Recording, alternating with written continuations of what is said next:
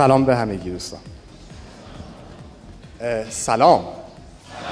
مرسی تا شب فاصله هستن تقریبا اکبر هاشمی عزیز همه چی رو گفتن چیزی واسه من نداشتم واسه معرفی دوستان.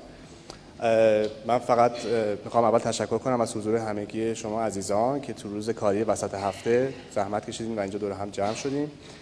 و بعد تشکر بکنم از آقای هاشمی که بانی برگزاری این برنامه شدن. چند هفته پیش با من تماس گرفتن گفتم می‌داد به بهانه می‌خوام اکوسیستم رو دور همگی جمع بکنم و با همگی اشتراک تجربه داشته باشیم. شب یلدا رو انتخاب کردم. نظرت چیه؟ خیلی استقبال کردم و فکر خیلی خوبه بنا به این بهانه ها هر از گاهی دور هم دیگه جمع بشیم. اکوسیستم ما اکوسیستم جوانیه ولی توی همین جوانی فکر کنم مثل تغییراتی تو همین که دو سال آخر توش افتاده که تجربیات جدیدی به وجود اومده و خوبه که اینا رو با هم دیگه به اشتراک بذاریم. من صحبتم کوتاه می‌کنم. از تمامی دوستانی که تو این پنل هستن دعوت می‌کنم تشریف بیارم بالا. جناب آقای سعید محمدی به افتخارشون. جناب سکا خانم نازنین دانشور. جناب آقای محمد جواد شکوری مقدم. جناب آقای علیرضا صادقیان. و جناب آقای شهرام شاهکار. بفرمایید.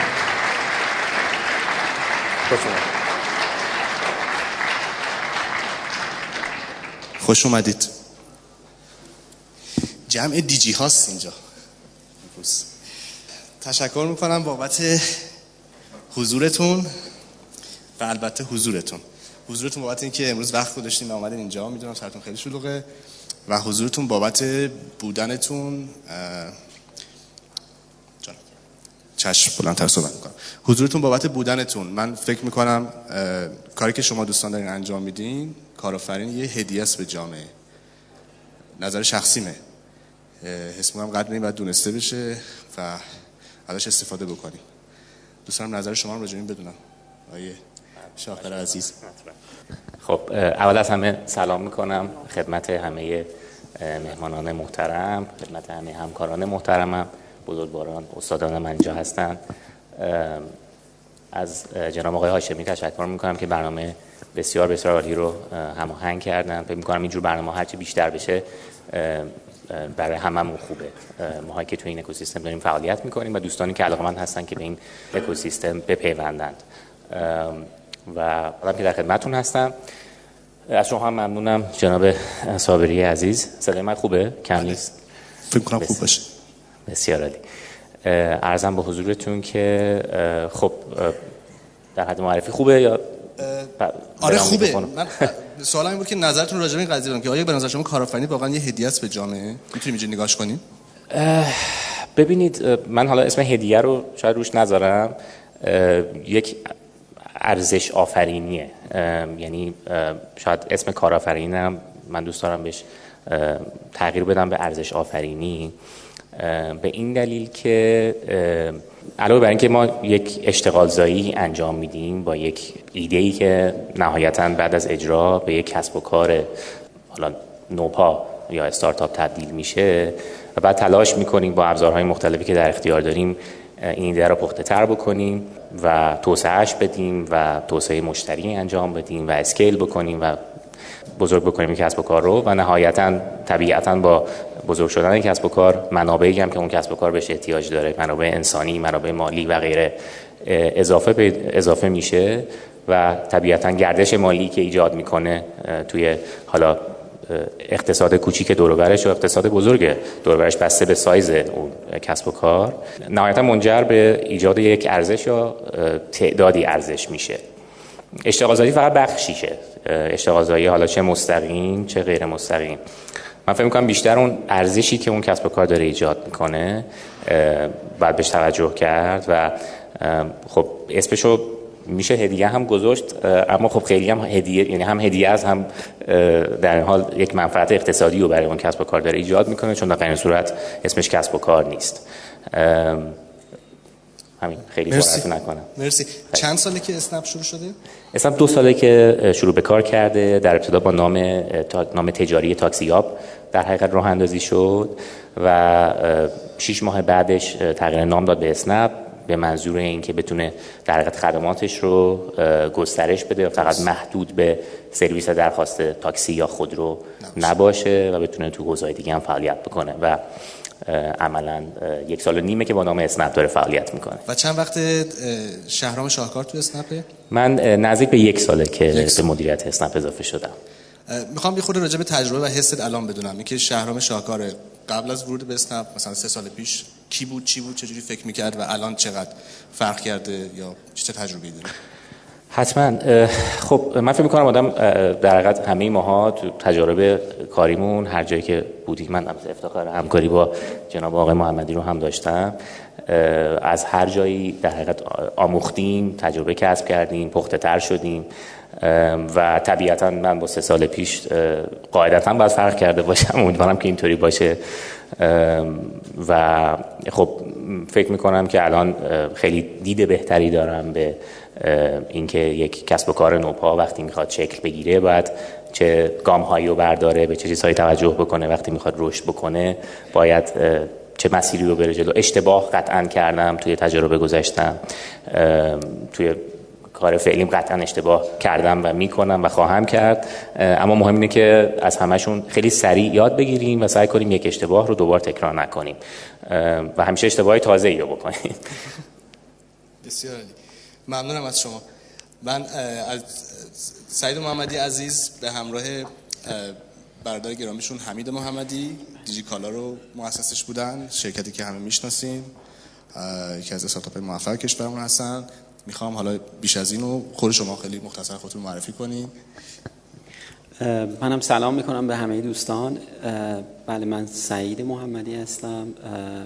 به همراه در واقع حمید برادر دوقلوی من. دیجیکالا رو ده سال پیش شروع کردیم. قبل از اینکه من در واقع راجب دیجیکالا توضیح بدم دوست داشتم جواب در واقع اون سوالی که مطرح کردید رو هم بگم. من با شهرام خیلی موافقم. حالا شاید خیلی نشه اسمش رو هدیه به جامعه گذاشت ولی خب به هر حال کارآفرینی خیلی خیلی نقش مؤثر و سازنده ای در رشد و توسعه کشور داره به لحاظ اقتصادی به لحاظ اجتماعی فرهنگی و غیره. و کار بسیار سازنده ای هست به ویژه زمانی که کارآفرینی یک کارآفرینی ارزش آفرین باشه که بتونه برای جامعه خودش در واقع ارزش های بزرگی رو ایجاد بکنه. واقعیت اینه که شاید بشه گفت علاج خیلی از مسائل و مشکلاتی که امروز به حال کمابیش گریبانگیر در واقع جامعه و اقتصاد کشور هست به نظر من می‌تونه یک ضرب در واقع کارآفرینی خیلی از این مشکلات رو حل بکنه. امیدواریم که در واقع این موج کارآفرینی که به نظر می‌رسه هر روز داره در واقع بزرگتر میشه بتونه به جایی برسه که نقش خودش رو در جامعه همونطور که ازش انتظار میره ایفا بکنه. در رابطه با دیجی کالا هم خب بله ما ده سال پیش کارمون شروع کردیم. حدودا همین بهمن امسال در واقع جشن دهمین سال در واقع دیجی کالا رو خواهیم گرفت. شاپیش مبارک. سلامت باشید. و زمینه فعالیتمون e-commerce هست. به صورت مشخص در شاید نه سال اول به صورت مدل online retail یا در واقع خرده فروشی اینترنتی مستقیم بوده که خب مدتی هست که مدل marketplace رو هم به پلتفرممون اضافه کردیم و حدود دو هزار نفر پرسنل داریم. پرسنل مستقیم. و این کف داشته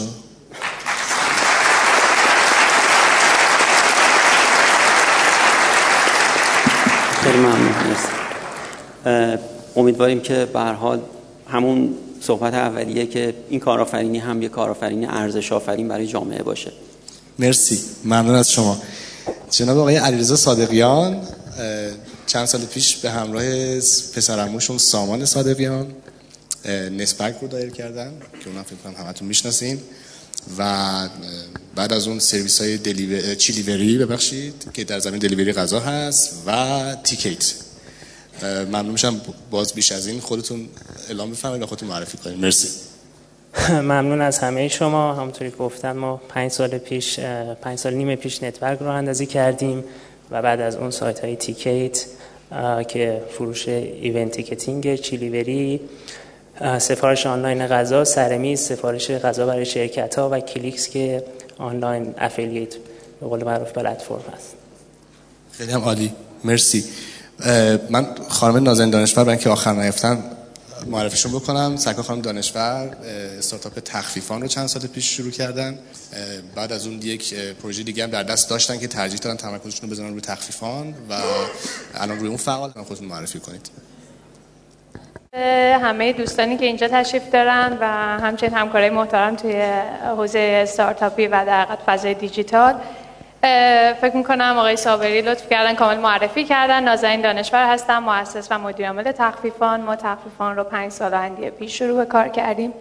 در مسیر را پروژه در حقیقت دومی رو استارت زدیم به اسم ترینان که پلتفرم ریویو و در حقیقت حالا بانک اطلاعات شهری بود که طی توافقاتی این پلتفرم در قالب پروژه کی کجاست که اصطلاحا می‌شناسین احتمالاً در حقیقت مرج شد و ما تمرکز اصلیمون رو مجددا برگردوندیم روی تخفیفان اگر مختصر هست بسیار مرسی از شما. و اما جناب محمد جواد شکوری مقدم که در واقع مؤسس شرکت سباییده هستند و استارتاپ هایی از دل این شرکت و این تیم بیرون اومد مثل سایت کلوب مثل لنزور مثل آپارات میهن بلاگ درست میگم؟ و فیلیمو آخرین سرویسی بود که من ازشون شناختم. البته من دیشب منت... بین در واقع اطلاع دادن که یک کسب و کار جدیدی هم در واقع راه اندازی کردن در زمینه میوه هست فروش میوه. منتها از اونجایی که در واقع می‌خواستن با صنف و اتحادیه درگیر نشن فعلا به صورت آفلاین فروش رو شروع کردن تا انشالله بعدا آنلاین هم بشه دیگه نه؟ بله دیگه. والا سخت اگه عکسش هم دارین نشون بدید. بعضی سورپرایز باشه این موضوع. بنده عرض ادب و سلام دارم خدمت همه دوستان بزرگواری که اینجا تشریف دارن. بله توضیح دادن ما حدود ده دوازده ساله که توی فضای آنلاین داریم فعالیت می‌کنیم. از همون اول با سایت کلوب سه سال بعد میهن بلاگ سه سال بعد آپارات هر سه سال یه سرویس جدید داشتیم سه سال بعد فیلیمو. یه آژانس تبلیغاتی هم اسم سبا ویژن داریم که ممکنه بعضی باهاش در تماس باشن. اون قضیه میوه‌م business جدید نبود یه کار تیم سازی جزئی بود خیلی جدی بهش پرداخته بودین تو عکس. من فکر کنم یه business ه. خب ندی به هر کاری باید جدی بپردازی گفتم شاید بازار اینور خرابه دارین در واقع business جدید طراحی می‌کنین. حالا چی بود قضیه جدی خیلی کار باحال و جالبی بود. یکم توضیح بده راجبش آره من اگه زود از سوال اول شروع کنم بعد توضیح بدم. دوستان هر کدوم به یه ابعادی از این موضوع اشاره کردن. به نظر من هر چیزی که به جامعه امید بده یه هدیه است. یعنی یه بارون خوب هوا که خوب میشه این کوه وقتی آدم می‌بینه اگر یک بیزینسی موفق میشه کسی موفق میشه اینا همش یه سری امید ایجاد می‌کنه توی جامعه و فکر کنم این بزرگترین هدیه به به خصوص جامعه ماست. همه جا همینطوری البته ولی به خصوص جامعه ما.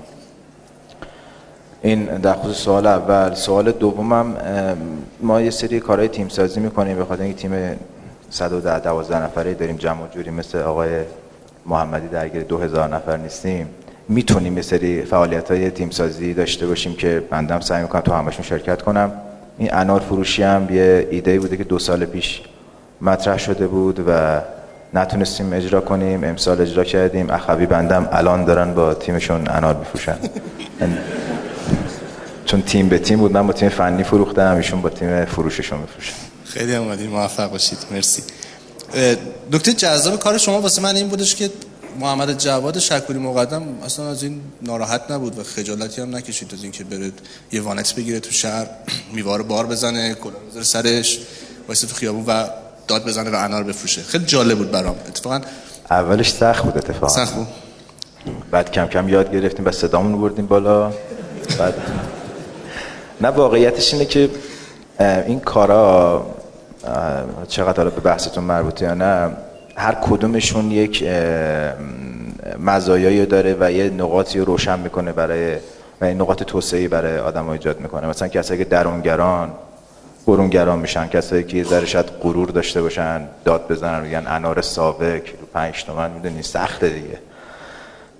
هر کدومش یه چیزایی داره و من خودم به شخصه خیلی از این برنامه هایی که حالا بخشیش رو شاید بروز بیرونی داشته بخشش هم نداشته استفاده کردم و تونستیم روی تیم کار بکنیم. ولی اولش سخت بود راستشو بخوای ولی اتفاقا ما جایی هم که وایساده بودیم دو تا کوچه بالاترش پدر خانم اینا می‌شناسن. منم یه هدمن بسته بودم که نه حالا که کمتر آشنا بشن ولی می‌خوام بگم یه اولش سخت بود ولی عادت کردیم دیگه. بعد دو سه ساعت 160 کیلو فروختیم. مبارکه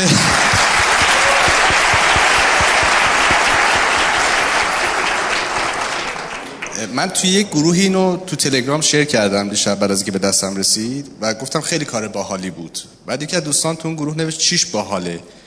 گفتم خب بعد اون موقع نشستم واقعا فکر کردم که چیش باحاله. ولی فکر کردم همین خودت بودنه همین که وامیستی و جسارت انجام یک کاری رو میدی و به نظرم این ربط داره به روحی کارآفرینی. جاهای دیگه هم شاید تو زندگی یه جوری تکرار شده. نمی‌دونم. به حال خیلی جالب بود کار. آیا سعید محمدی عزیز خواه نخواه فکر کنم کاری که شما دارین می‌کنین و کردین داره الگو برداری میشه. و شاید خیلی ها رویاشون این باشه که من الان دارم یه راهی رو شروع می‌کنم با خیلی از سختی ها و می‌خوام آیندم مثل سعید محمدی باشه. واسه به این دوستان چیزی که تو ذهنتونه بگین تو اول بحث چیه؟ حالا می‌تونه توصیه باشه می‌تونه یه طرز نگاهی باشه که می‌خواین انتقال بدیم بهشون. به نظر شما چه راهی می‌تونه اونا رو برسونه به موقعیتی که شما امروز تونستین توی دیجیکالا به وجود بیارین؟ اول اینو باید بگم که خب من خودم زمانی که دانشجو بودم همیشه از این افرادی که گوهای موفقیت می سر کلاس نصیحت می‌کردن و سعی می‌کردن که اسرار موفقیت خودشون رو در واقع با دیگرون سهیم بشن خیلی احساس خوبی نداشتم. احساس می‌کردم که هیچ راز موفقیتی که در واقع تو جیب آدم باشه و فقط کافیه که با دیگرون شیرش بکنی تا همه موفق بشن واقعا به اون شکل شاید وجود نداشته باشه. و بلکه باید برایند بسیاری از ویژگی ها و موضوعات و مسائل مختلف باید با همدیگه تبدیل به یک موقعیتی بشه که شما رو موفق بکنه. به خاطر همین میبخشید که واقعا الان همون موقعیتی هستم که من خودم خیلی بدم میومد ولی فکر می‌کنم باز به حال خالی از لطف نیست. هر کسی تو هر جایگاهی تو هر کاری که داره می‌کنه حتما چیزهایی داره که بتونه با دیگرون سهیم بشه. واقعا چیزی که چیزای زیادی واقعا میشه گفت. از هر سمت و سوی میشه به موضوعاتی اشاره کرد. ولی میشم یه مقدار میکروفون نزدیکتر بگیم که حتما. ولی چیزی که الان من احساس می‌کنم یکی از مشکلات اساسی در واقع فضای کارآفرینی و فکر کنم که میکروفون رو فکر کنم آره. تنظیمش فکر می‌کنم که چیزی که مسئله جدی در واقع کارآفرینی هست که های شکوری هم بهش اشاره کرد در واقع موضوع امید داشتن و خودباوریه. چیزی که خیلی ها هر روز به حال ما باشون برخورد می‌کنیم سوال می‌کنن. تردیدهای جدی در این وجود داره که آیا میشه در ایران با این همه مشکلات و مسائل و موضوعات مختلفی که وجود داره کسب و کاری رو راه اندازی کرد و موفق شد؟ آیا بعد از اینکه موفق شدید امکان ادامه این موفقیت وجود داره. تردیدهای خیلی جدی در جامعه حتی وجود داره برای این موضوع. اولین چیزی که می‌خوام بگم اینه که خب کارآفرینی کمی خوشبینی و مثبت فکر کردن رو میطلبه و در عین حال باور داشتن به این که خب این فضا و این امکان برای در واقع همه هست که در واقع شانس خودشون رو محک بزنن نهایت تلاششون رو بکنن و بتونن در واقع در این فرصتی که اتفاقا با برهه زمانی که الان درش هستیم زمانی هست که فرصت های زیادی در بازار وجود داره. بازار ایران بازار بزرگ و بازار خوبیه و اگر در واقع بتونن در سالهای در واقع آتی کسب و کار خودشون رو راه اندازی بکنن این فرصت شاید برای سالهای بعدی به این شکل در واقع در اختیار نباشه. به خودشون اطمینان داشته باشن شرایط جامعه و در واقع فضای کسب و کار به اندازه کفایت در واقع برای شما فرصت ایجاد می‌کنه که در اون کار موفق باشید و بدبینی رو و ناامیدی و یأس رو واقعا کنار بگذارید. این به نظر من مهمترین چیزیه که میشه برای کسانی که در آستانه راه انداختن یک کسب و کار هستن بتونم بگم مرسی. ممنونم.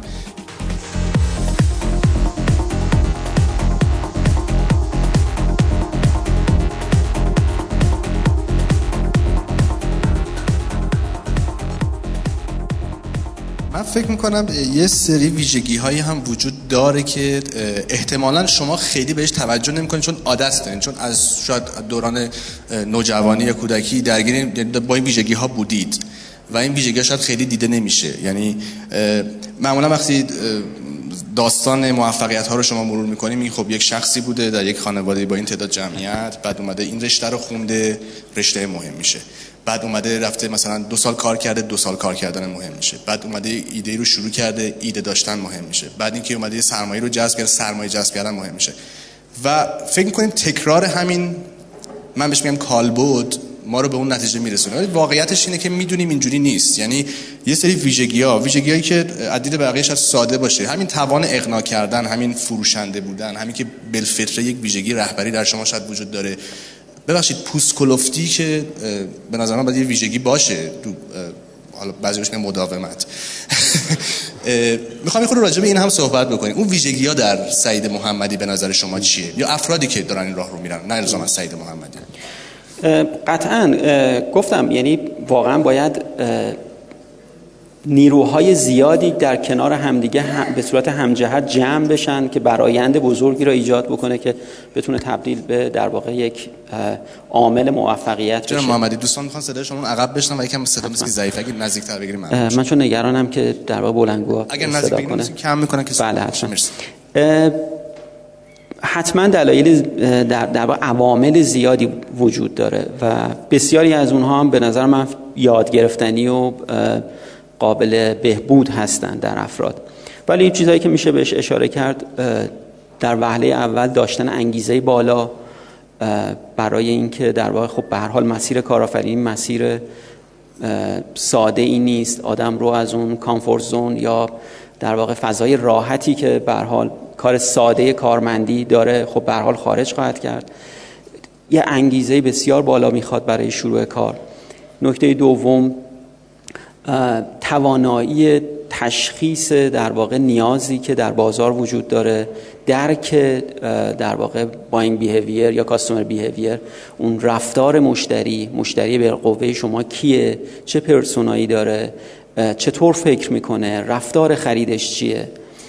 توانایی در درست کردن یک تیم یک تیم در واقع کوچیک برای شروع و در ادامه یک تیم بسیار بزرگ. کار کار کردن با در واقع یک تیم کار ساده ای نیست و مهارتیه که خب من خیلی می‌بینم که در ماها به حال خیلی کمه. یعنی کسایی که به حال کار کارآفرینی یا استارتاپی می‌کنن توانایی تیم سازی خیلی اهمیت داره که بتونید شما افراد مختلف رو استعدادهای مختلف رو که برای خودشون به حال تفاوت‌های زیادی دارن دور هم جمع بکنید و اونها رو هدایت بکنید. توان رهبری کردن این تیم باز خیلی موضوع کلیدی میشه. توان تشخیص در واقع موضوعات و فرصت ها توان حل مسئله.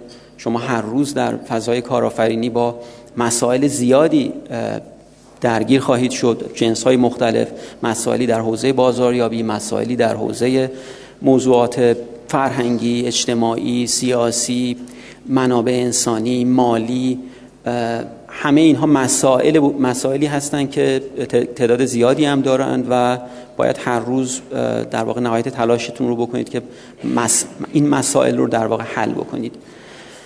و موضوعات واقعا زیادی که خیلی میشه راجبشون صحبت کرد. مرسی. آقای شهر نظر شما چیه؟ به نظر شما این ویژگیایی که راجبش صحبت شد چقدر در افراد وجود باید داشته باشه؟ چقدر عدید شما اکتسابیه؟ شما چقدرش رو توی کار یاد گرفتین یا فهمیدین باید یاد بگیرین یا چقدرش رو فکر کنید در بعد به کار داشتید.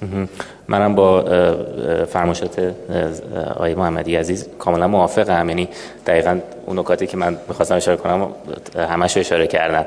تنها موردی که شاید من بخوام اضافه بکنم بهش این هستش که توانایی خلق یک ویژن یا یک تصویر از اون چیزی که قصد خلق کردنش رو دارید و فروختن اون تصویر و اون رویا هم به کسانی که توی شروع یک کسب و کار نوپا قرار همراهیتون بکنن موقعی که فقط یک ایده دارید و احتمالا هم سرمایه آنچنانی در اختیارتون نیست و به افراد قوی به افرادی که احتمالا الان جایی مشغول هستند حالا یا کار خودشون رو دارن یا جایی به حال مشغول هستن و سمت خوبی دارن و اونها رو باید با خودتون همراه بکنید چون بدون یک تیم قوی عملا نمی‌تونید حرکت بکنید. بتونید اون در حقیقت ویژن رو و اون تصویر رو به اونها بفروشید اونها رو همراه بکنید با خودتون و همینطور از همین مهارت استفاده بکنید برای اینکه مشتریانتون رو در حقیقت با خودتون همراه بکنید و اون ارزشی که دارید ایجاد می‌کنید براشون رو بهشون نشون بدید و بهشون بفروشید.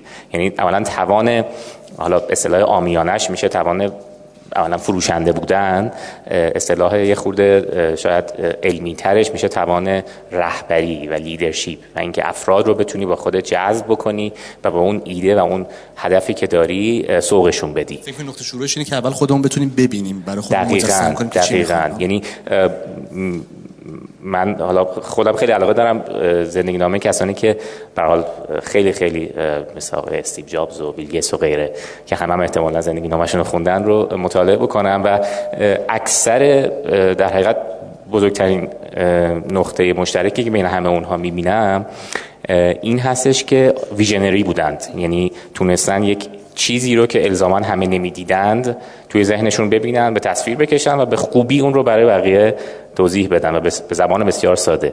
یک حالا گفته هم هست که منصوبه به آقای انیشتین که میگه که اگر شما نتونید یک چیزی رو خیلی ساده توضیحش بدید یعنی خودتون درست متوجهش نشدید. و این افراد کسانی هستن که چیز بسیار پیچیده رو دیدند.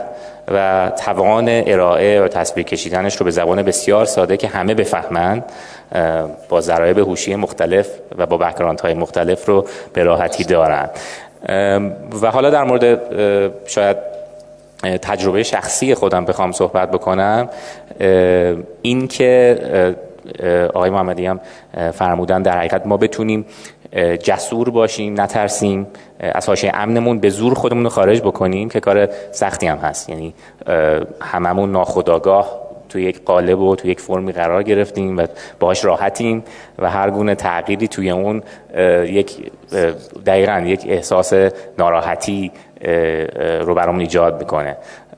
سعی کنیم خودمون رو به زور از اون حاشیه هم خارج بکنیم و بریم یاد بگیریم هر چیزی که نمی‌دونیم نترسیم. بریم سراغش و در حین انجام کار یاد می‌گیریم. یعنی یه اصطلاحی حالا هست به اسم learning by doing. یعنی یاد گرفتن با انجام دادن.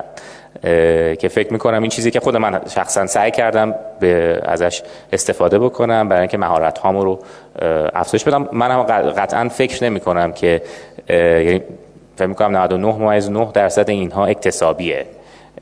و قطعا این اکتسابی ها سنگینی می‌کنه به اون چیزهایی که شاید ذاتی باشه و اکتسابی نباشه.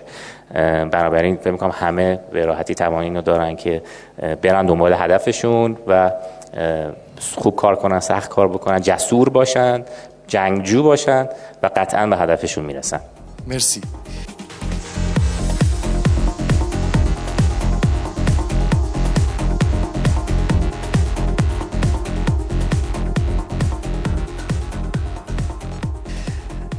خانم نازنین دانشور عزیز یه سوال می‌خواستم از شما بپرسم. یه مقدار با توجه به وضعیت سنتی و فرهنگی جامعهمون به این دلیل دارم این سوال از شما می‌پرسم. این که زن بودن شما چقدر تو فعالیت شما تاثیر گذاشته؟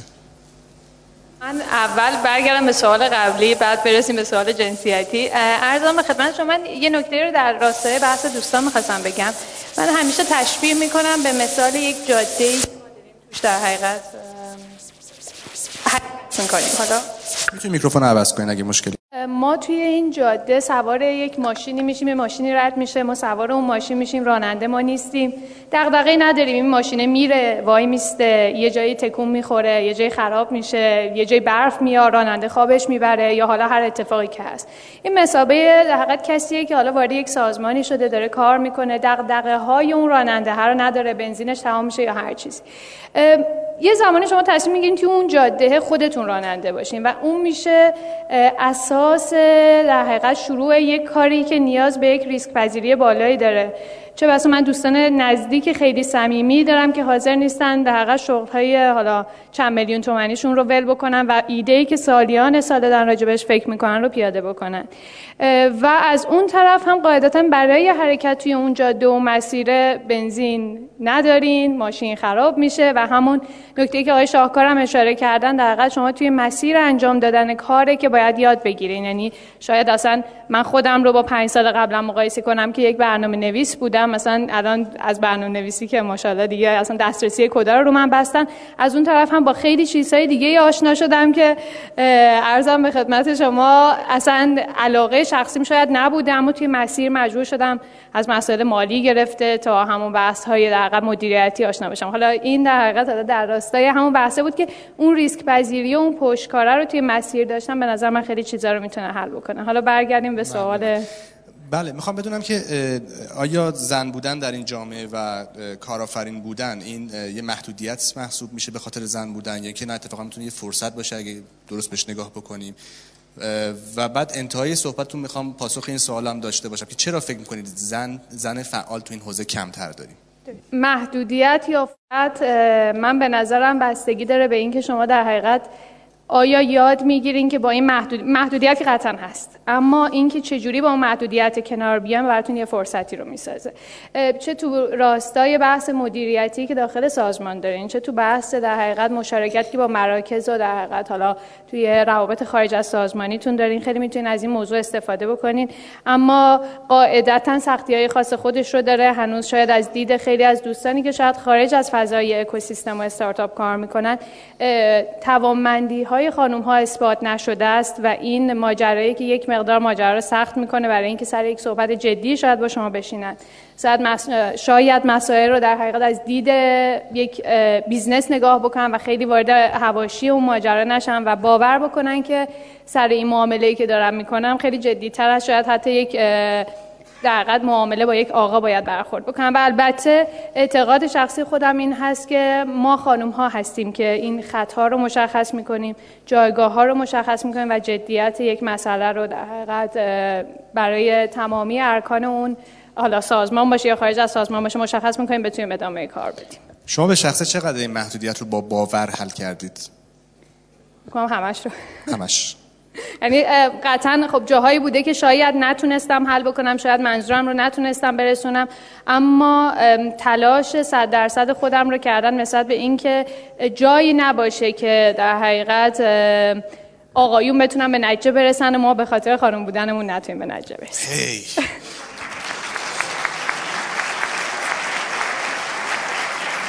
مرسی. جان عزیز. می‌خوام از تجربه شما بدونم وقتی که یه شرکتی بزرگ میشه و تعداد به طور زیادی تغییر می‌کنه دیگه یه تیم پنج نفره نیستیم میشیم یه تیم صد نفره چیا متفاوت میشه؟ و آیا اصلا شما فکر کنید طرز فکر من درست یعنی من حس می‌کنم هر وقت یه سازمانی داره رشد می‌کنه یعنی دیجیکالا زمانی که 100 نفره بعد میشه هزار نفر و بیشتر. یه اتفاقی باید در درون صاحبین اون business بیفته یا حداقل یه مدیران اون business بیفته. یعنی شاید باید یه تغییر ظرفیت ذهنی هم باید همزمان با اون صورت بگیره. می‌خوایم شما تو این قضیه تجربه داریم با عنوان شرکتی که تونست رشد بکنه و بزرگ بشه و اون با ما سهیم بشه نه فرمایش شما که درسته ولی اصلا scale قابل مقایسه نیست. یعنی scale ی که بنده تجربه کردم 112 13 نفر با اسکیلی که آقای محمدی درگیرشن. فکر کنم مثلا یه دو تا دنیای مختلفه و شاید ایشون اون اسکیل قطعا بهتر می‌تونن توضیح بدن. ولی چیزی که هست اینه که ما سعی کردیم حالا درباره خودمون بخوام بگم ما سعی کردیم که آروم آروم رشد کنیم. به خاطر اینکه سعی کردیم یه فرهنگ کاری داشته باشیم که اون فرهنگ کاری رو به بقیه سازمان در حال رشد تسری بدیم و قطعا نمی‌تونسته استخدام های خیلی با تعداد بالا در زمان پایین اتفاق بیفته. حالا ممکنه بعضیا بگن که مثلا اینجوری ممکنه سرعت رشدتون کمتر باشه یا چیزی شبیه این. تحلیل حالا نگاه ها خیلی متفاوته. به قول آقای محمدم هیچ حکم محکمی نیستش که بگیم این درسته یا اون درست هر کی چیزی رو تجربه کرده. من چند وقت پیش کتاب Rework رو میخوندم. بازانجام ترجمه کردن. که من توصیه می‌کنم همه اینو حتما یه دور بخونن. این کلا اومده هرچی تئوری و متدولوژی و فکر و بنیان و نمی‌دونم چیزای محکم بوده همه رو از بیخ و بن زده و خیلی هم موفق بوده و اتفاقا میگه که اینا رو نصفشو چیز ساختن نصفشو برای کارهای marketing ی و اینا ساختن اول که مثلا واقعیت نداره. حالا کتاب خیلی جالبی. ما, ما تشخیصمون این بوده که اگه یک سرب داشته باشیم که یک یعنی تیم خیلی خیلی منسجم داشته باشیم با تعداد کم هر کدوم از این سرویس حداقل 60 70 نفر آدم می‌خواد. فیلمو برای خودش آپارات برای خودش سبا ویژن برای خودش. ولی ما مجموع اینا رو با یک معماری حالا من درآوردی خودمون متدولوژی که یه ذره ترکیب کردیم با هم یه جوری چیدیم که اینجوری بره جلو. و واقعا کار ما برعکس شاید کار بخشی از کار دیجیکالا که وابسته به لاجستیک و رشد نیروی انسانی جدی بوده این شرایط رو نداشته. در من اون تجربه رو نمی‌تونم اینجوری چیز کنم. ولی این که یه تیم مثلا سه نفره بودیم شروع کردیم با 112 13 نفر یه چیز خیلی جدی که می‌تونم در خصوصش صحبت کنم تنوع روحیات آدم هاست که آدم هر چی تیمش بزرگتر میشه حالا به هر اندازه ای باید تحمل تنوع روحیه مختلف آدماش هم بیشتر بشه. هر کسی یه جوریه خیلی باید مثلا گذشت داشته باشه خیلی نبینی خیلی حرفا رو نشنوی و خیلی چیزای دیگه که حالا ممکن تو تیم پنج نفره این اتفاق ظرفیت کمتری بخواد. این در کل مختصری از تجربه بنده مرسی ممنونم. به من اشاره کردن یه زمان محدوده. من این سوالی رو این سوالو می‌خواستم از جناب محمدیان بپرسم ولی مجبورم ازش بگذرم. آقای صادقیان شما تو مجموعتون بعد از اینکه نت‌برگ رو شروع کردین که یه business 140 50 نفر است می‌دونم الان اگه حالا بیشتر نشده و به اندازه کافی دغدغه و چالش های خودش رو داره ولی در کنار اون دو تا کسب و کار دیگه هم شروع کردید و می‌دونم که در واقع نصف تیمتون در ایران نیست. یعنی با سامان صادقیان در خارج از ایران به سر می‌بره اونجا ریموت با شما کار می‌کنه. این این این پلتفرم چجوری مدیریت می‌کنین؟ یعنی چجوری می‌رسین به این همه کار و ایجاد؟ خیلی به سختی. خیلی کوتاه بخوام پاسخ بدم. ببینید ما یه تفکری داریم و که کار رو سعی می‌کنیم گروهی پیش ببریم و کار خیلی دلگیت کنیم به بچه ها مختلفی داریم که مسئولیتاشون مشخصه و ممنون شما. ما سعی کردیم تفکرمون از روز اول این بوده که هر کاری رو ما چون می‌دونستیم از روز اول می‌خوایم که شرکت های مختلفی و ونچرهای مختلفی داشته باشیم تفکرمون بود که آدمایی رو پیدا کنیم که کار رو برامون انجام بدن و ما بتونیم ویژن رو بهشون منتقل کنیم. از روز اول هم خودمون کار رو انجام می‌دادیم هم همزمان مدیرانی رو پیدا می‌کردیم که بهشون می‌گفتیم به نظر ما کار باید به این صورت انجام بشه و باهاشون کار می‌کردیم. تا سازمانمون بتونه که اسکیل اپ کنه و رشد کنه. چیزی که برای خودمون خیلی جالب بوده اینه که حتی برای خودمون هر کدوم از این ونچرهای پنج تا ونچری که ما داریم یک تفکر خاص خودش رو میطلبه و این باعث میشه که حتی خودمون هم در طول روز باید بارها تفکرمون رو عوض کنیم که بتونیم این venture ها رو پیش ببریم. مثال بخوام براتون بزنم. مثلا business نت‌برگ خرید گروهی business یه که تیم فروش بسیار توش مهمه. تقریبا شاید درصد بالایی از کار رو تیم فروش handle می‌کنه. حتی قسمتی از marketing رو به دوش می‌کشه. یعنی اون پیشنهاداتی که شما دارید نیمی از کار marketing رو حتی براتون انجام میده. ولی فرضا توی چیلیوری شاید sales اهمیت آخر رو داره. یعنی product و marketing بسیار اهمیت پیدا می‌کنه. و تیم فروش همه اینا اهمیت دارن ولی اهمیت مثلا کمتری داره به نسبت اون دوتا. توی نت‌برگ شاید مثلا product کمترین تاثیر رو داشته باشه توی کاری که شما دارید. یا بحثای دیگه هر کدوم روش خودش رو داره و هر کدوم کار خودش رو میطلبه. سیستمی که خدمت عرضم داشتیم اینه که آدمایی رو بذاریم و نظارت کنیم ولی واقعیتش خیلی سخته. من توصیه نمی کنم این کار بکنید. خیلی تمرکزتون پراکنده میشه. و خیلی تحت فشار قرار می‌گیرید. حتما باید بتونید آدمای بسیار خوبی رو دوربر خودتون داشته باشید که من به تک تک بچه‌هایی که توی تیم داریم افتخار می‌کنم که من در خدمتشون هستم و با هم کار می‌کنیم که بتونیم یه شرکت های خوبی رو در کنار هم درست کنیم. مرسی ممنون.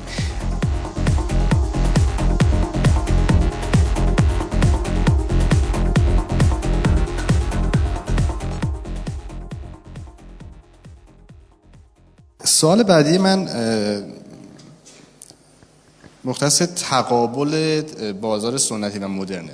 خب هممون می‌دونیم که در حال گذار هستیم از کسب از فعالیت های اقتصادی سنتی به سمت مدرن و این امکان داره یعنی مطمئنا چالش هایی براتون به همراه آورده. حالا تو این بین امکان داره شما رو به ایجاد عدم تعادل تو بازار محکوم بکنن حسادت هایی به وجود بیاد یا بازار سنتی نتونه اون چابکی لازم رو داشته باشه. از شما دوستان می‌خوام هر کدومتون تو این زمینه تجربه دارین خیلی کوتاه به اون بپردازین. فکر کنم بعدم از اسنپ شروع بکنیم. میکروفون از آفرات هم شروع کنیم مشکل نداره فرق نکنه خب بسیار سوال خوبیه. اتفاقا فکر کتک خوردی تو این یه ساله یا نه؟ خیلی زیاد. الان فکر بیرون در منتظرم من فکر می‌کنم بهترین جایی که بشه راجع به این مسئله صحبت کرد تو همین جمع باشه چون فکر می‌کنم هممون یک فکر کنم چالش همه باشه. دقیقاً دقیقاً. هممون یک تجربه مشترک داریم.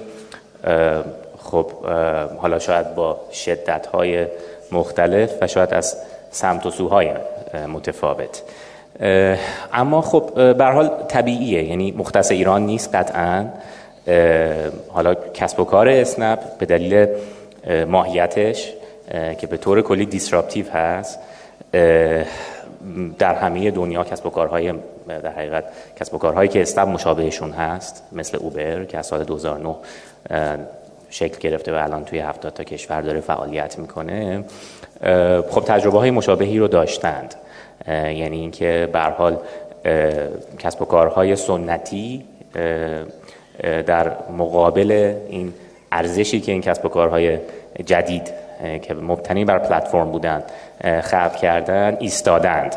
در و الزامن هم همیشه تجربه یعنی نتیجه یکسان نداده. بعضی وقتا این ایستادگی منجر به شاید متوقف کردن این در حقیقت مدل جدید کسب و کار شده. بعضی جاها خیر کسب و کارهای سنتی عملا بازار رو باختن به کسب و کارهای نوبا و بعضی جاهای دیگه ترکیبی از این دو شده. یعنی کسب و کارهای سنتی سعی کردن که خودشون رو همراه بکنند با شکل جدید کسب و کار و سعی بکنن که از نکات مثبت اون استفاده بکنن و در کنار مزیت‌های خودشون قرار بدن و چه بسا موفق تر شدند از مدل های جدید کسب و کار. یعنی یک مدل هایبرید رو شکل دادن که از توان آنلاین و آفلاین بهره برده. و خب ایران هم مستثنا نیست. طبیعتا اینجا هم مثل هر جای دیگه ای کسب و کارهای سنتی شاید به عنوان تهدید به, به ما نگاه بکنند و کسب و کارهای مشابه ما. و فکر می‌کنم در سطوح مختلف هم فرق می‌کنه. یعنی بعضی وقتا هم اتفاقا خیلی من خودم متعجب میشم متعجب خوشحال نه متعجب بعد از این لحاظ که خیلی وقتا هم خیلی حمایت میشه. یعنی میگن که ما اگر نگاهمون حمایت از مصرف کننده و حقوق مصرف کننده باشه اتفاقا این کسب و کارهای جدید دارن یک ارزش خیلی خیلی بیشتری رو نسبت به کسب و کارهای سنتی خلق می‌کنن به همین دلیل هم است که با استقبال مواجه شدن. خیلی خیلی کوتاه بخوام راجبه حالا خاص اسنپ صحبت بکنم. خب ما خیلی تسهیل کردیم فرایندی که شما می‌تونید یک خودرو رو درخواست بکنید و از نقطه آ به نقطه ب برید. پرداخت آنلاین رو در حقیقت قرار دادیم. اینی که شما دقیقا روی نقشه مسیر رسیدن خودرو به شما رو می‌بینید و بعد از اون مسیر حرکتتون رو می‌بینید. امتیازدهی عملا ایجاد کیفیت بهتر سفر. ایجاد انگیزه برای اون کاربر راننده که بتونه سرویس بهتری ایجاد بده. و اینها همه چیزاییه که خب مصرف کننده خودروی تمیزتر رفتار محترمانه‌تر بله. بهش بها میده. و به همین دلیل هم هست که با استقبال روبرو شده ما خیلی هیچ وقت بازاریابی خیلی شاید در ابعاد وسیعی انجام ندادیم. نه به این دلیل که نمی‌خواستیم به این دلیل که نیازی بهش نبوده. چون عملا بیشترین رشدمون دهان به دهان بوده کاربر مسافر به دوستش فامیلش آشناش همکارش معرفی کرده.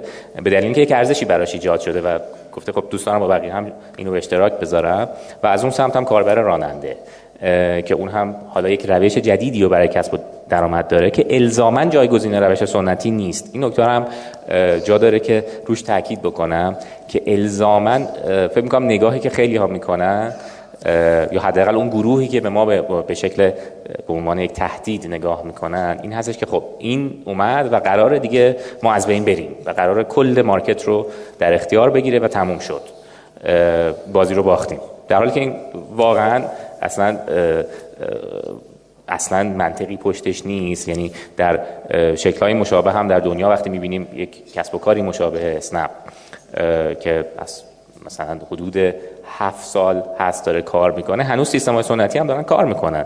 هر کدوم گروه مشتریان خاص خودشون رو دارن و ارزشی رو یا ارزش هایی رو برای گروه سگمنت مشتریان خاص خودشون خلق کردن. هیچ کدوم زمان جایگزین دیگری نمیشن.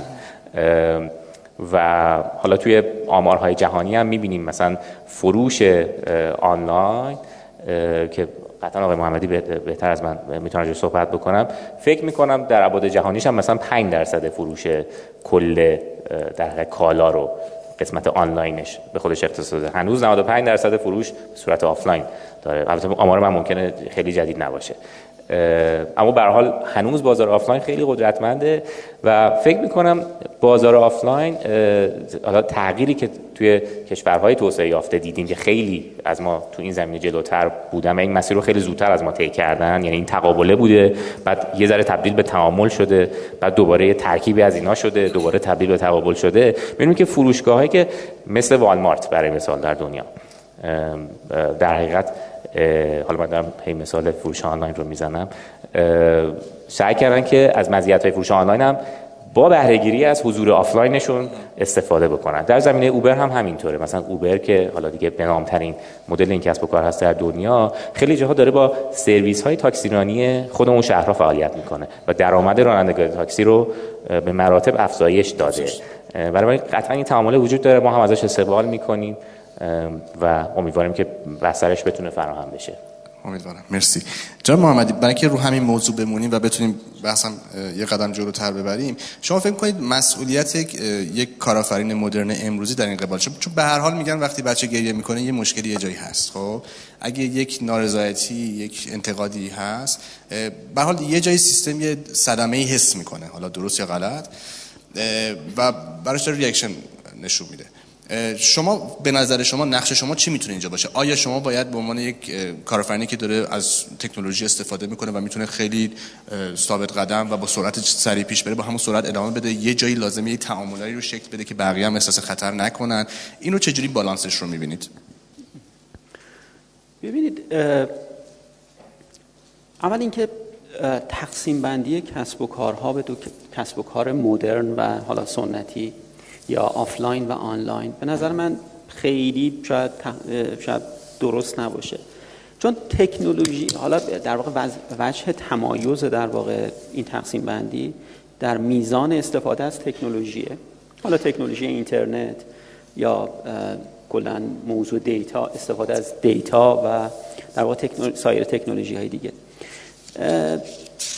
ببینید واقعیت اینه که اگر کسب و کار رو یک موجود زنده در نظر بگیریم که کما اینکه خیلی به نظر من اشتباه هم نیست موجود زنده دو رکن اساسی داره رشد و بقا. یعنی باید در واقع رشد بکنه موجود زنده ای که رشد نکنه موجودی که رشد نکنه زنده نیست. و موجودی که در واقع برای بقای خودش تلاش نکنه در واقع زنده نیست و دیگه در واقع ادامه دار نخواهد بود این زندگی.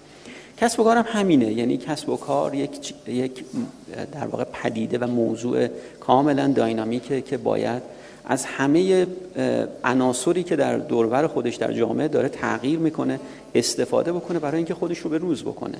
خواه این کسب و کار خدمات تاکسی باشه خورده فروشی باشه سرویس تلویزیون باشه و یا هر در واقع سرویس دیگه ای باید در واقع برای اینکه کسب و کار بقا داشته باشه و بتونه رشد بکنه باید از تکنولوژی استفاده کنه.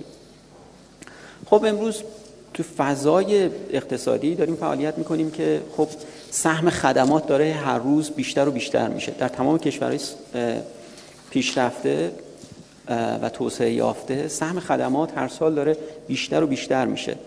به بالای 70 درصد رسیده. سهم خدمات به کل تولید ناخالص داخلی.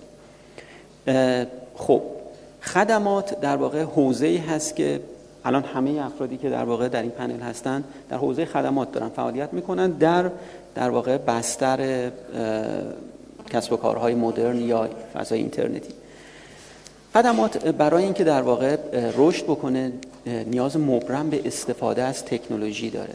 و استفاده از تکنولوژی در خدمات باعث میشه که بهرهوری در اون خدمت ارائه اون خدمت بالا بره و بهرهوری ارزش آفرینی می‌کنه و برای مشتری نهایی این ارزش قابل تشخیص و در واقع مشتری تمایز ایجاد می‌کنه بین اون خدماتی رو که از جایی که از تکنولوژی داره استفاده می‌کنه گرفته و از جایی که در واقع تکنولوژی استفاده نکرده. به همین خاطر در واقع به نظر من این یک تقابل بین سفید و سیاه نیست بلکه همه کسب و کارها به میزانی که از تکنولوژی استفاده می‌کنند می‌تونن در واقع ارزش آفرینی بکنن. و در این حال این هم حرف درستیه.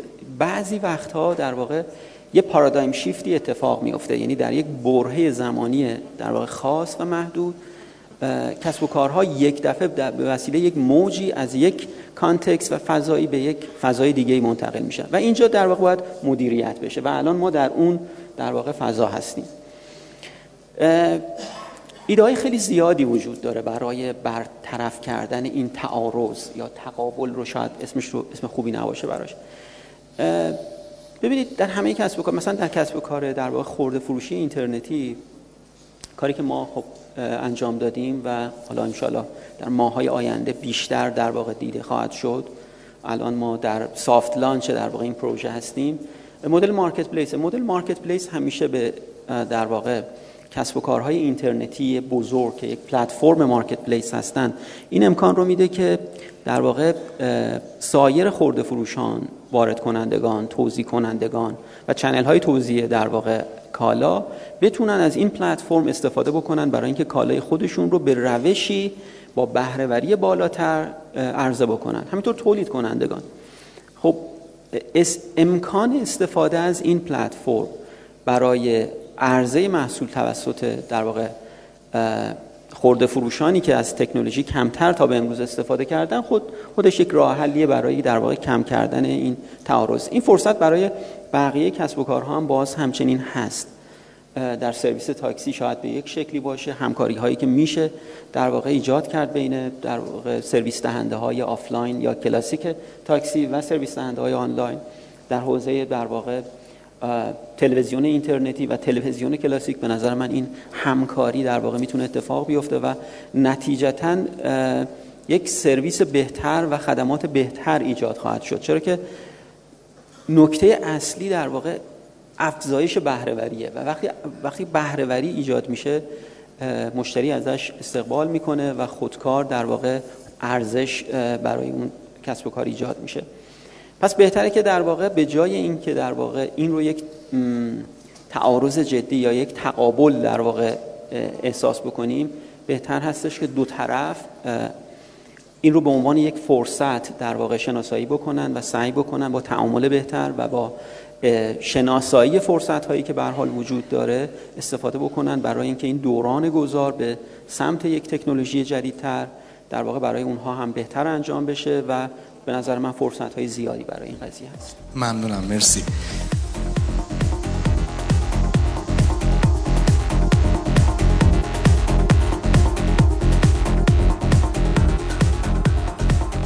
محمد جواد شکری مقدم عزیز کسب و کار شما هم آپارات. مثال دیگه ای از کسب و کارهای امروزی هستش که با این تقابل یا تعارض طبق فرمایش آقای محمدی روبرو شده.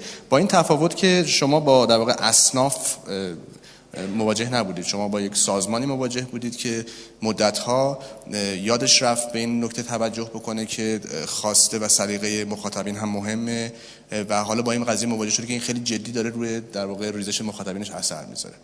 حتی من نظر شخصی رو گفتم.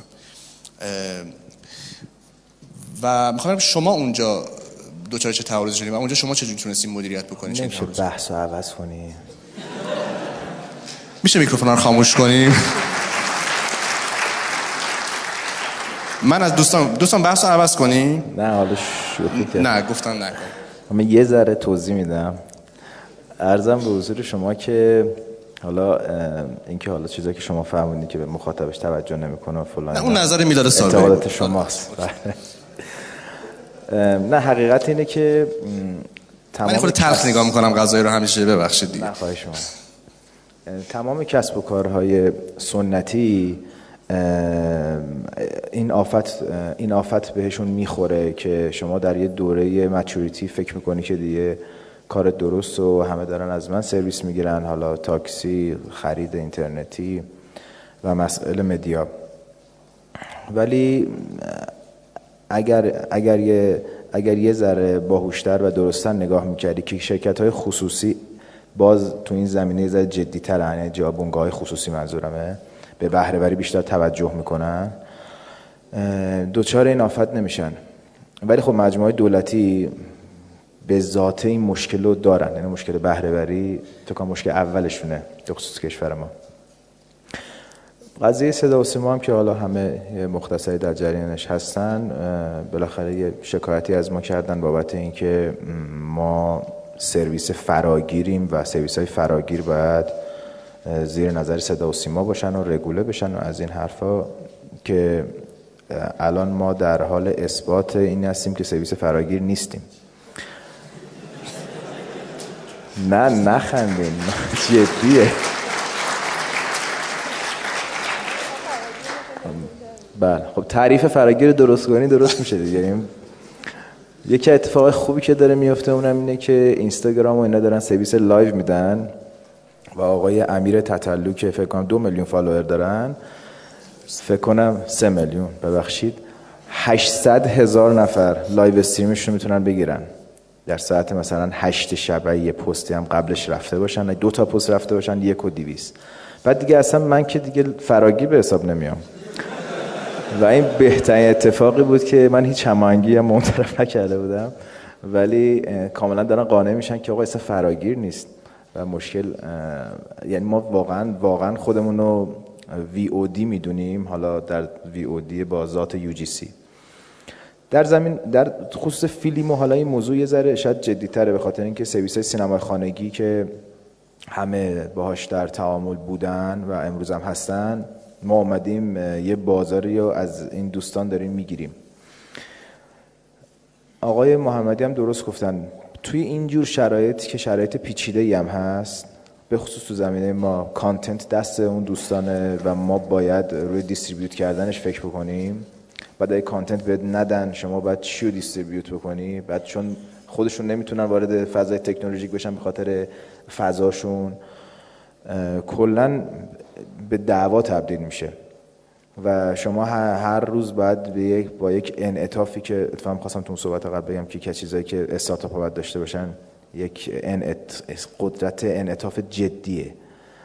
که این این است و جز این نیست نیست. فردا ما با این بنده خدا نتونستیم اینجوری کار کنیم. نقش عوض می‌کنیم یه جوری دیگه دین. چون بعد بالاخره کارتو ببری جلو. بهترین کار اینه که نقش جدیدی براشون توی این فضای اکوسیستم جدید آدم پیدا بکنه که ما سعی کنیم این کارو بکنیم. در زمینه مثلا تو فیلمو ما سعی کردیم که این دوستان رو در جایگاه تجمیع کننده محتوا که بالاخره کار مهمیه. بالاخره کلی یاد گرفتن که چجوری کانتنت بخرن با خارجی چجوری دیل بکنن و چیزای شبیه این. یه نقش جدیدی بهشون بدیم و تقریبا ما یک سال و دو سه ماهه که حالا خیلی جدیتر داریم روی موضوع کار می‌کنیم. می‌دونیم که این سینمای خانگی آنلاین یا سرویس های Netflix like اصلا کلا دو سه تا مشکل اساسی تو ایران داره. یکی از مشکلاتش محتواست یکی از مشکلاتش network ه که همه باید پول بدن بابت network. مشکل payment هایی که نمی‌تونه دوره ای باشه چون همه جای دنیا از subscription به این صورت پول در میارن. مشکلات جدی داره که حالا دونه دونه‌شو ما سعی کردیم مشکل محتوامون تا حدود جدی حل شده. مشکل شبکه رو با دو سه تا شبکه بزرگ تقریبا در دو سه ماه آینده launch خواهیم داشت که کلا network رو رایگان می‌کنیم. و مشکل بانکی هم که حالا سر جای خودش من- منظور اصلی اینه که باید برای اون قشر سنتی که داری یک سهم بازاری ازشون می‌گیری. چون ببین ته تهش نه سرویس تاکسی نه برای مردم همیشه ارمغان بهتری میاره. اون, اون, قسمتی از بازار که داشته از این موضوع منتفع می‌شده اگه بتونی بشه نقش نقش جدیدی براش در نظر گرفت و به موقع بهش پیشنهاد داد فکر می‌کنم بهترین راه حل باشه برای اینکه به این مشکل برنخوریم ولی برای صدا و سیما ما نتونستیم نقش پیشنهاد بدیم. پس چه بخوام تعریف رو عوض کرد فکر کنم لازمش اینه که اون کسب و کارها اصناف یا اون سازمان ها اونها هم لازمه به اون چابکیه و به این طرز فکر برسن که بخوان تغییر ایجاد بکنن نه که بخوان تغییر ایجاد نکنن و بخوان مانع ایجاد تغییر هم در جامعه بشن. بله درست ولی این پیشنهاد بعد در لحظه درستی داده بشه. در لحظه ای که اون اون صدای ترک های بیزنسشون رو بشنون. تا موقعی که نشنون شما هر چی بری صحبت می‌کنی میگی سلام علیکم آقا بیا هم چیکاری با هم بکنیم فکر می‌کنه که اصلا در جایگاهی نیست که با شما بشینه مذاکره بکنه. ولی اگه در لحظه درست شما پیشنهاد بدین و پیشنهاد بدین دونه دونه آروم آروم به نظر من کارا درست جلو میره. ولی حالا اینکه تشخیص لحظهش چجوری و فلان نه همش توی شرایط بیزینس خودشون نشون میده. مرسی ممنونم.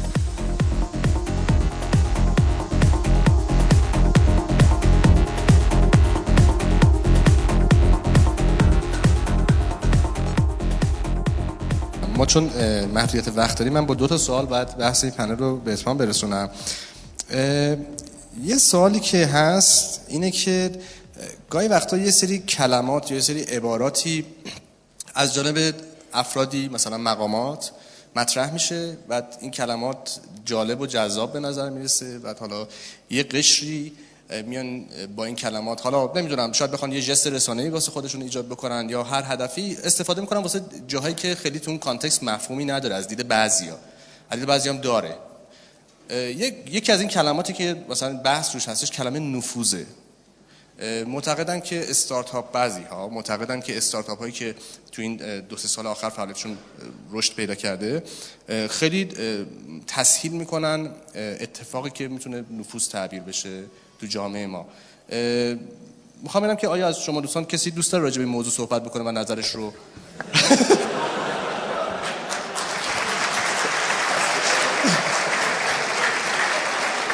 بدید من ببرم تو جمعیت شاید اونجا کسی به خارج بابا نترسید نفوذ.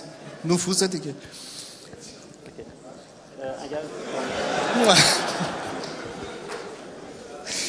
من فکر کنم خودت خواستی ها آره. جزو کسایی بودم که متهم نشدم به این مسئله صحبت کنم تر باشه. ببینید من به نظرم یه خورده این واژه ها رو ما شاید خودمون درست می‌کنیم. ما مثل بقیه صنایع یک صنعتیم.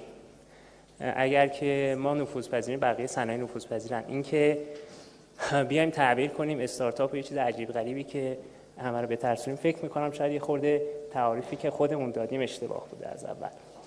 نظر من. چون زود تموم شد نظرشون یه نظر دیگه اگه لطف کنید بدید ممنون میشم. خانم دانشور خیلی وقت صحبت نکردید شما. خب در راستای حالا من میگم من هیچ موقع میگم معنای این نفوذ رو من نفهمیدم. الان قراره به چی نفوذ کنیم؟ یه نقطه ای که همیشه وجود داره واقعا خب سرویس های گوگل رو هممون داریم استفاده می‌کنیم. نمی‌دونم سرویس حالا این اپلیکیشن ویز رو نمی‌دونم دوستان استفاده می‌کنن. یعنی حجم دقت من الان دوباره داشتم میومدم اینجا هرچند بماند گم شدم. اما دقتی که در حقیقت این اپلیکیشن ها دارن در راستای اتفاقاتی که حالا داره در شهر میفته از ترافیک شهری گرفته تا اینکه کی داره چی کار می‌کنه چه اتفاقی داره میفته و حالا نمونه که آقای شکوری مثال زدن اتفاقاتی که داره میفته واقعا من فکر می‌کنم زیاد معنای در حقیقت نفوذ رو یک مقدار زیر سوال برده و مشخص نمی‌کنه. من هم در راستای بحث استارتاپ ها نمی‌دونم. حالا آقای صادقیان هم اشاره کردم ما هم یک صنعتیم داریم رشد می‌کنیم. توی یک روالی در حقیقت داریم میریم جلو توی فضای کاریمون. من چون معنای نفوذ رو نمی‌دونم هنوز نمی‌دونم در حقیقت جوابی ببینید هم شما هم جناب محمدی مشارکتی داریم با یک شرکت سرمایه گذاری که بخشی از این شرکت سرمایه گذاری شرکت خارجی اومده توی سرمایه گذاری کرده دوباره. شرکت پومگرانیت یا انار. آیا این می‌تونه ریسک نفوذ به عدید شما؟ ریسک نفوذ به وجود بیاره. اینکه سرمایه گذار خارجی اومده روی از کسب و کارهای موفق یا چند تا از کسب و کارهای موفق ما سرمایه گذاری کردن. این این چقدرش ریسکه؟ چقدرش هم می‌تونه مزایا باشه. اوناش اون اون سایدش هم می‌تونه صحبت نکته که از تزریق سرمایه خارجی تو هر صنعتی شما از صنعت در حقیقت خوراکی بگیرین. دنتی که خب هممون تو خونه داریم. یا حالا موارد مشابهی که حالا من تخصصی توشون ندم. آوردن سرمایه خارجی همیشه یک در حقیقت یک پوان مثبت برای اون صنعت بوده که نشون داده که خب داره رشد رو نشون میده داره بارقه های از امید رو به وجود میاره. بنابراین داریم جذب سرمایه می‌کنیم. حالا این می‌خواد در هر کانال رو از هر طریقی باشه. اینکه حالا بخواد بیاد در قالب نفوذ معنا بشه یا حالا هر چیزی که هست من واقعیتش اصلا معناش رو درک نمی‌کنم. ما طرف حساب هستیم. بله با یک شرکت ویسی که برای اولین بار حالا در سالهای گذشته شاید شروع کرد به سرمایه گذاری جدی توی حوزه تکنولوژی که به خود مجموعه تخفیفان کمک شایانی کرده توی این حوزه نه فقط از جهت مالی از راستای در حقیقت تغییر استراتژی داخل سازمان. در رابطه با در سرمایه گذاری حالا شرکت پومیگرانت در مجموعه سرمایه گذاری ما هم عرض کردم این هم مثل یک صنعت دیگری می‌تونه پول تزریق کنه می‌تونه از همونطور که اولش شاید در حقیقت سراوا شروع شده بود از پول داخلی شروع شده و اما نیاز به تزریق مالی بیشتر داشته و تصمیم گرفته این کار رو بکنه. این هیچ ربطی در حقیقت به در حقیقت شرکت های استارتاپی زیر مجموعه از تخفیفان گرفته. مطمئنم دیجیکالا و بقیه دوستان هم به همین صورت هستن. ما روال عادی خودمون رو طی می‌کنیم و در حقیقت دغدغه‌مون این موضوع واقعیتش نیست. ممنونم. مرسی. و سوال آخرم جناب محمدی. حتما ممنون میشم. اگه نکته هست. ببینید به نظر من متهم کردن فضای کارآفرینی و استارتاپی کشور در این شرایط به حالا اتهام هایی مثل نفوذ یا هر چیز دیگه ای که معناش رو هنوز کسی هم مشخصا نمی‌دونه چی هست. بدون اینکه در واقع این کسب و کارها رو از نزدیک بشناسیم بدونیم از کجا اومدن کی شروع کردن دارن دقیقا چی کار می‌کنن کیا هستن که دارن این کارا رو می‌کنن. به نظر من یکی از بزرگترین خیانت هاییه که میشه در حق کشور کرد. و به نظر من اگر کسی دغدغه ای داره برای کشورش دغدغه رو می‌تونه در واقع به شکل مناسبی حل بکنه. تعریف بکنه نفوذ چیه؟ دقیقا نگران چی هستید؟ و بعد بیاد بشینه صحبت بکنه. بشینه از نزدیک. همون کاری که در همه کشورهای دنیا میشه. در چین میشه در امریکا میشه در اروپا میشه در هند میشه در روسیه میشه. دغدغتون رو مطرح بکنید و یا در واقع دغدغه شما با توضیح و در واقع شفاف سازی حل میشه یا اگر نه موضوع دغدغه دغدغه جدی بود باید براش راه حل پیدا بشه. استفاده کردن از یک کلمه کلی به نام نفوذ و اینکه در واقع بله زمینه نفوذ مهیا شده به چه شکلی؟ چرا کسی این رو توضیح نمیده؟ چرا در واقع موش و گربه بازی؟ چرا؟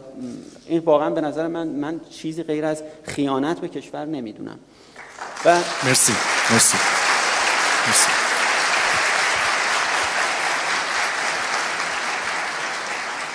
و فکر می‌کنم که در واقع الان فضای کسب و کارهای اینترنتی استارتاپی کشور جز شفافترین روشنترین و مشخصترین کسب و کارها در کشوره. چه به لحاظ نوع کسب و کارشون بیزینس مدلشون ترنوورشون مسائل مالی و مالیاتیشون مسائل در واقع معموریتی که دارن چشماندازی که دارن کیا داخل اونا هستن همه اینا در واقع خیلی خیلی روشنتر از خیلی از چیزهایی رو که من خودم راجع به کسب کار خودم نمی‌دونم حتما مسئولین در واقع نظارتی می‌دونن.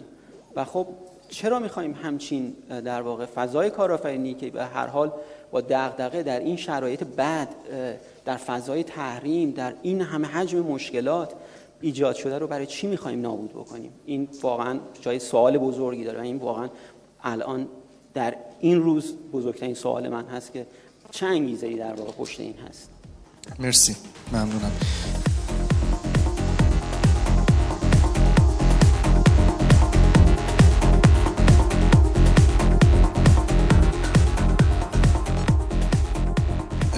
جان محمدی به عنوان آخرین سوال. می‌خوام این رو هم بپرسم. یه نگرانی هم وجود داره برای کسب و کارهایی که بزرگ میشن. خب اینا data ی زیادی از رفتار و الگوی مصرف مصرف کننده و مشتریشون دارن. این data اطلاعات شخصی اونها می‌تونه باشه یا پردازشی که روی اینا می‌تونه انجام بشه. یه نگرانی وجود داره که این data کجا داره نگهداری میشه؟ دست کیه؟ چه استفادهایی داره از این data میشه؟ راجع به مسائل امنیتی و راجع به مسائل در واقع نگهداری این data می‌خوام که شما توی دیجیکالا راهکارتون چیه؟ چیکار می‌کنین و چه اطمینانی وجود داره از سوالی. خب این دغدغه دغدغه خیلی مهمیه و واقعا شایسته هست که همچین دغدغه وجود داشته باشه به خاطر اینکه به هر حال data کلا موضوع مهمی هست. خب تو case دیجیکالا مشخصا تمام سرورهای دیجیکالا در data center های داخل کشوره ما یه دونه سرور در خارج از کشور نداریم. تمام این دیتا سنترها در قاعدتا در واقع در فضای امنی هستند نفوذ درشون به راحتی اتفاق نمیفته اگر هم همچین احتمالی وجود داره حتما دستگاه های امنیتی باید در واقع برای این راه حلی بیاندیشن. همین الان واقعا این مشکل بزرگیه که کلا در حوزه دیتا سنترها سرمایه گذاری مناسبی نشده. مشکلی که دیجیکالا در واقع همیشه درگیرش بوده به خاطر ترافیک و بقیه دوستان.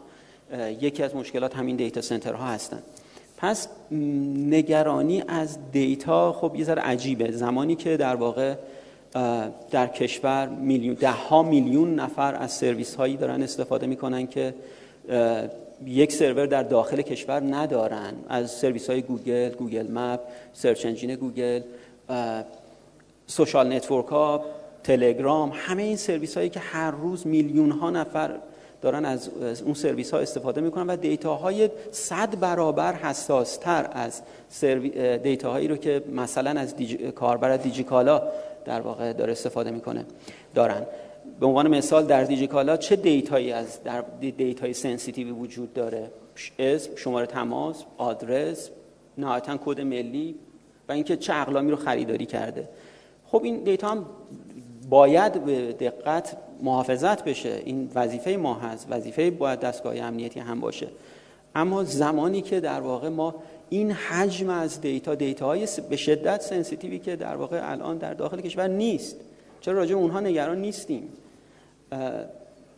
ده ها میلیون نمی‌دونم من تا اونجا که من می‌دونم چهل میلیون کاربر به تلگرام داریم در کشور که دارن هر روز محرمانه ترین اطلاعاتشون رو دارن جابجا می‌کنن فایلاشون رو جابجا می‌کنن. سرویس های ایمیلی که در واقع هیچ کدوم از data center هیچ کدومشون از این سرورها در data center های داخل کشور نیست.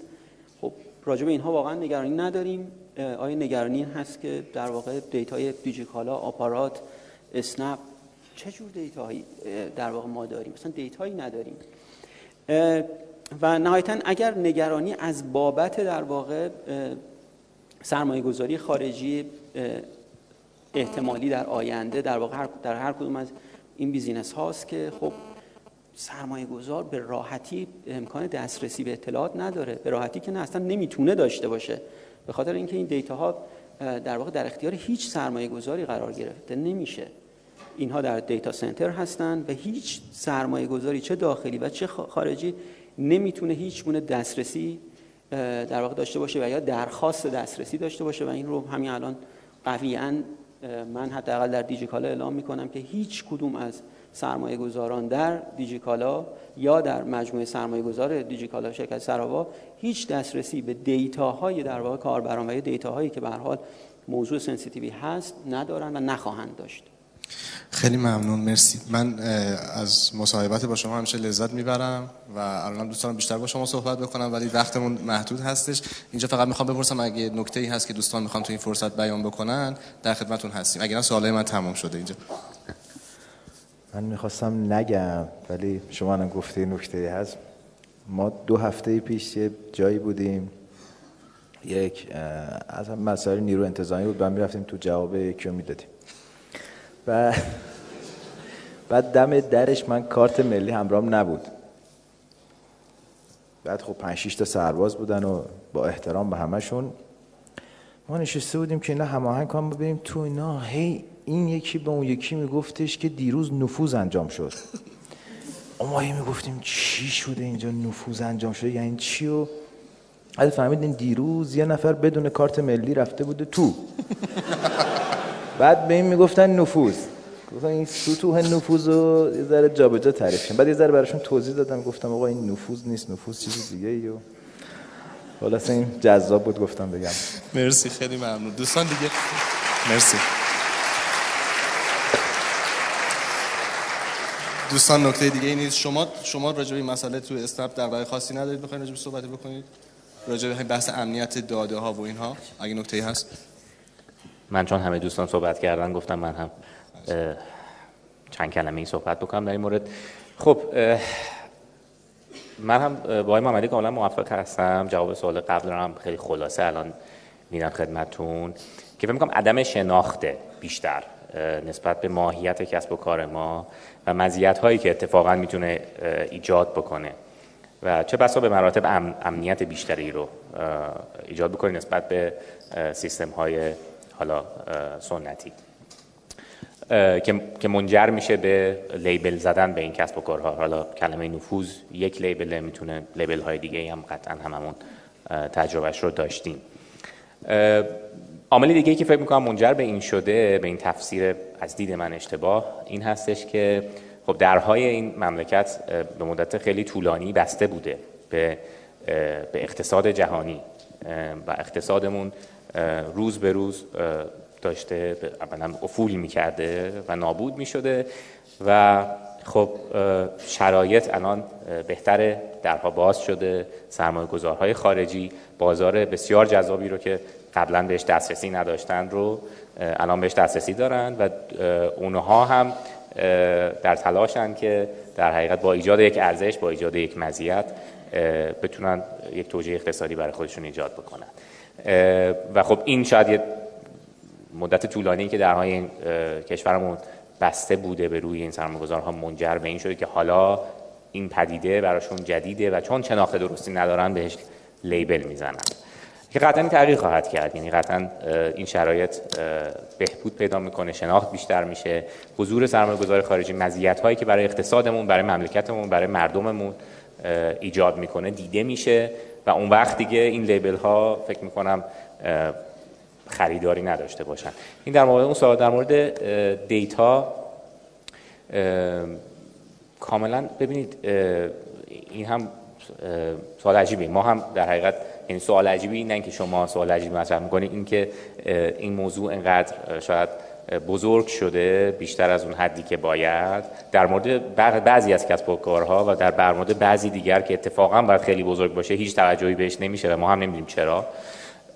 برای من هم جای سوال داره. ما هم تمام سرورهامون توی ایران با وجودی که سرمایه‌گذار خارجی داریم به قوانین در حقیقت ایران به قوانین جرایم رایانه‌ای کاملا آگاه هستیم و مطابق اون فعالیت می‌کنیم. سرورهای ما هم توی اولا بزرگترین data center های این مملکت دارن host میشن encryption military grade به قول معروف دارن و بیشترین امنیتی که میشه فراهم کرد رو براش فراهم کردیم و فکر می‌کنم اتفاقا از بعضی از این دیتاها ارگان های دولتی می‌تونن استفاده های خیلی خوب بکنن. برای مثال شهرداری برای در مورد اسنپ دارم صحبت می‌کنم. برای اینکه سیستم حمل و نقل عمومیش رو بتونه بهبود بده و ترافیک رو در حقیقت بتونه کنترل بکنه و براش برنامه‌ریزی بهتری بکنه فکر می‌کنم این در حقیقت big data یی که وجود داره حالا توی اسنپ و سیستم های مشابه اسنپ می‌تونه بسیار براشون ارزشمند باشه. و می‌تونن بفهمن که خب مردم بیشتر از کدوم نقطه به کدوم نقطه ممکنه که در چه زمانی بخوان جابجا بشن و احتمال آیا اونجا پوشش دهی خوب حمل و نقل عمومی داریم یا نه ترافیک چطوره چیکار کنیم که ترافیک در اون ساعت ها کمتر بشه. بنابراین به جای اینکه اینها رو ازش بترسیم و بگیم خب اینم نیست این خطرناکه نکنه دست بیگانگان بیفته و غیره سعی بکنیم که ازش استفاده خوب بکنیم در جهت سرویس دهی به شهروندامون و هموطنان. مرسی. بله مرسی. ممنون. ما هم دیگه تموم کردیم. من تشکر می‌کنم از همه دوستان. پیشا پیش یلای همه رو به همه تبریک میگم. لطف کنید تشویق بفرمایید دوستان رو. مرسی.